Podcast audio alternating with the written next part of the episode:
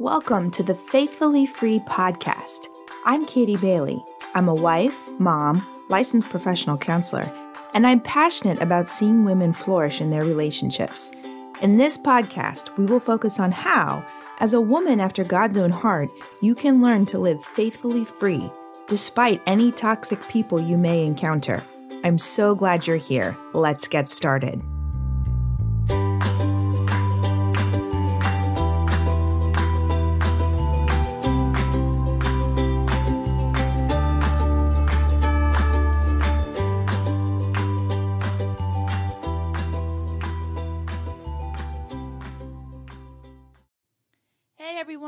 Welcome to episode 14 of the Faithfully Free podcast.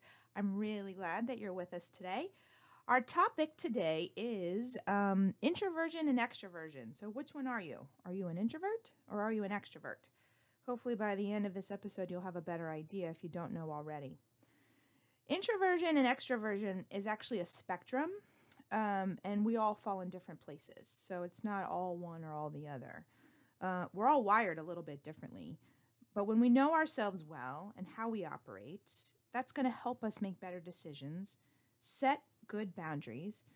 And then because of that, we will have healthier relationships and we're going to flourish more in life, which is how God wants us to live, right? And that's the goal. After this episode, I hope you have a greater understanding of where you fall on the introvert extrovert spectrum, if you don't already. And hopefully, you'll also have some new ideas on how that's going to impact your relationships.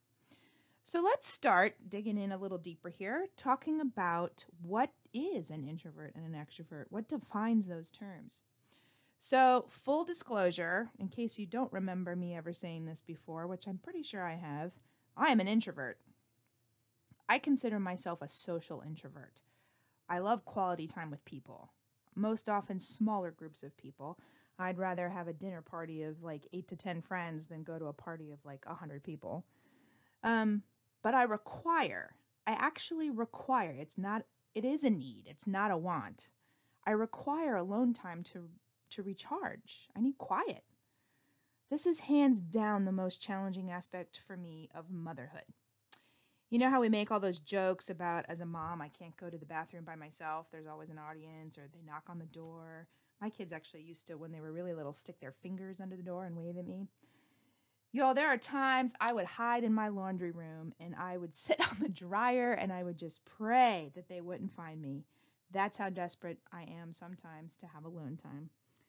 I love my children, you guys. Being their mom is the most important job that I have. But I still need a break from them sometimes. I think even if you're extroverted, you need a break from the kids sometimes. But as an introvert, this aspect of parenting is extremely challenging for me. I've had to get creative on how to meet my kids' needs and my own at the same time. Okay, so what makes an introvert?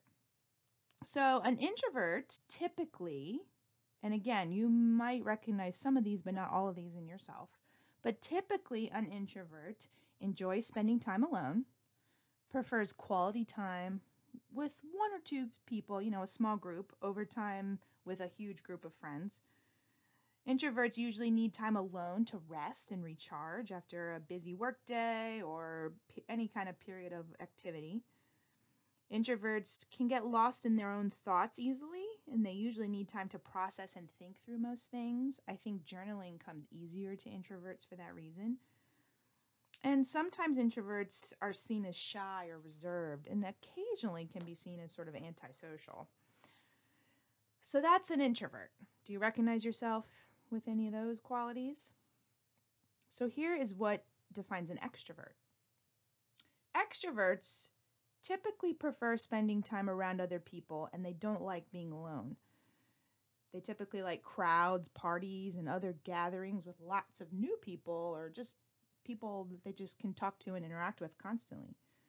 Extroverts usually like quality time with others to help them recharge. So that's not alone time. They want to be with other people and verbally process things. And extroverts tend to be more outgoing, talkative, and they like being the center of attention. Now, this is not in a sort of selfish, you know, narcissistic, look at me, I need all the attention kind of way.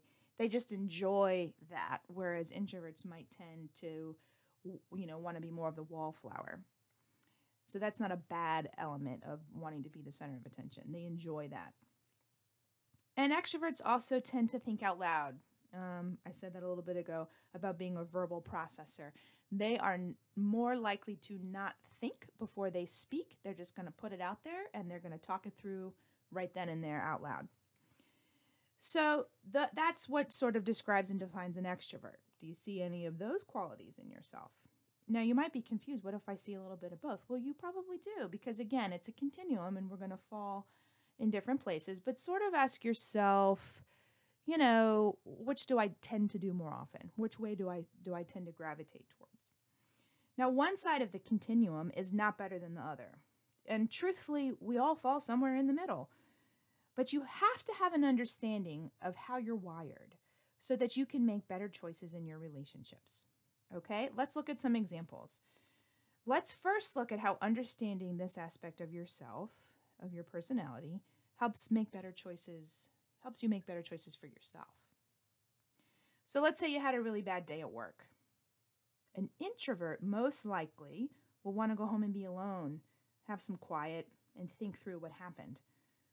This process will help the introvert recharge, help her feel better, and then she'll be able to move forward. However, an extrovert would be better served to go out with friends and talk about what happened at work that day. Being with other people and talking it out loud, talking it through, will help the extrovert feel more support and that will recharge the extrovert to then go and tackle the situation and move forward. So, neither one of those is good or bad, it's just different. And we need to understand about ourselves which would be more beneficial to, to us, right? How we process things so that we can make choices of how we spend our time when we have a bad day. We all lead busy lives. And especially if you have kids, you have limited time. I think we all have limited time as adults because there's so many responsibilities. But throw in family and kids, and you have even less time so let's pretend, just sort of daydream with me for a minute. Let's pretend you only have one weekend to do something fun for yourself. Okay, the goal is to feel rested and recharged afterwards. So your choices are you can either go to the beach with one close friend for the day, or you can go to the women's retreat at your church with a hundred other ladies. So these opportunities don't happen a lot. You really have to pick one you have to use your time well because it's not like you can just do all the fun things all the time. Which one do you pick? All right, now both are really great options. There's nothing wrong with either choice, but you need to make the best choice for you. What would impact your life the most? What would recharge you the most? What would give you the most energy? What would be the most refreshing for you? For the introvert, it probably is going to be the beach time with the one close friend. For the extrovert, it's probably the women's retreat. Now, important point does God think more highly of the women's retreat? Of course not. God is all about quality relationships, and He wants us to be connected well to Him first and then to one another. He made us all differently. When we know ourselves well, we then can make more informed choices that help us thrive more in life because we're operating within the way that God made us, what's best for us. And when we do that, we are taking care of ourselves as God's holy temple in order then to best continue to serve God long term. It's a long term game here. Okay, so, how does understanding being introverted or extroverted help you with other people? Well, when we understand that people function differently and we give them the freedom to do that, our relationships thrive. For example, Nate and I are both pretty introverted. Most of the time, hanging out with Nate is the same as alone time for me. But there are times, occasionally, when I truly want to be alone and Nate is the same way. So sometimes one of us will tell the other, hey, you know, I'd really just like some alone time. And neither one of us takes it personally.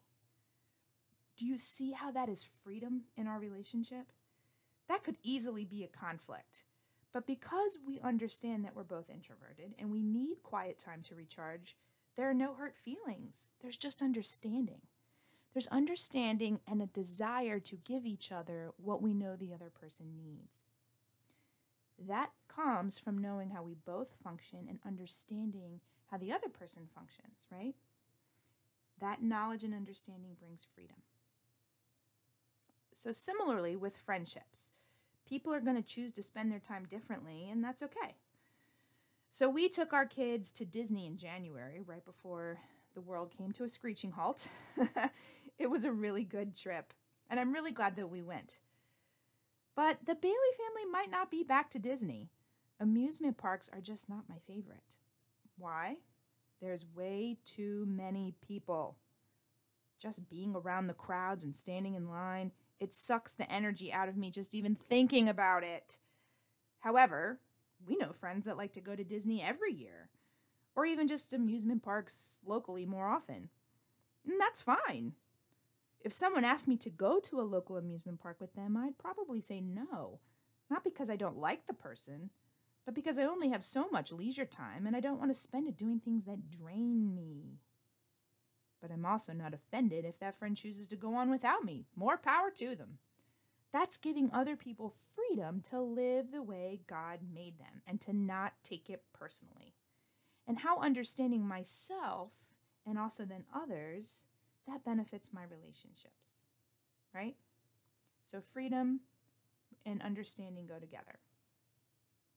So here's another little funny example of understanding the differences between introverts and extroverts during this pandemic and being quarantined, especially back in the earlier months when it was a little more strict, I think that's affected us all, right? But I know our extrovert friends and family have had a really rough time. Once our area was in the green phase, I think, I'm getting all the colors mixed up. I think it was when we were in the green phase. We started to have a few friends over to our house. And one night we had another family over.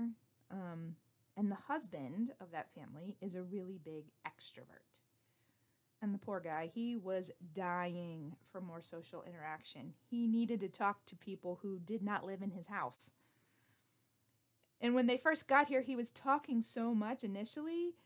I, you know, I wasn't even sure he was breathing because he was talking so fast. It was funny though.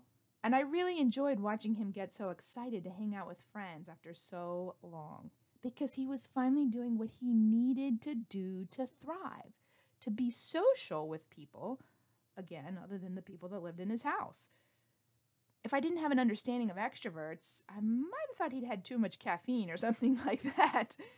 But instead, I was just filled with joy seeing him do and operate and function the way that God made him, right? That's how God made him to be more extroverted and to just really recharge and thrive around other people.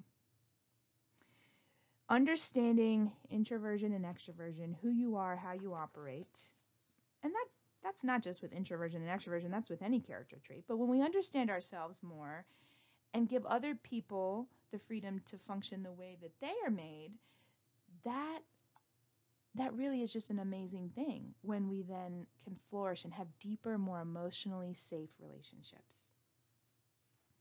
Okay, if you guys want to learn more about healthy relationships, I really would love for you to download my free ebook devotional that I wrote. It's called What God Really Says About Toxic Relationships, and I'll have the link in the show notes. And if you like this podcast and find it helpful, please subscribe and leave a review. That truly, truly, truly helps other women who can benefit from our discussions find the podcast. I would appreciate it so much. You can find me on Instagram at faith.freedom.flourish. And if you want to keep this conversation going on more, we have a private Facebook group. I'll put that link in the show notes as well. I'm going to hop in there and do some Facebook Lives and answer questions and all those sorts of things.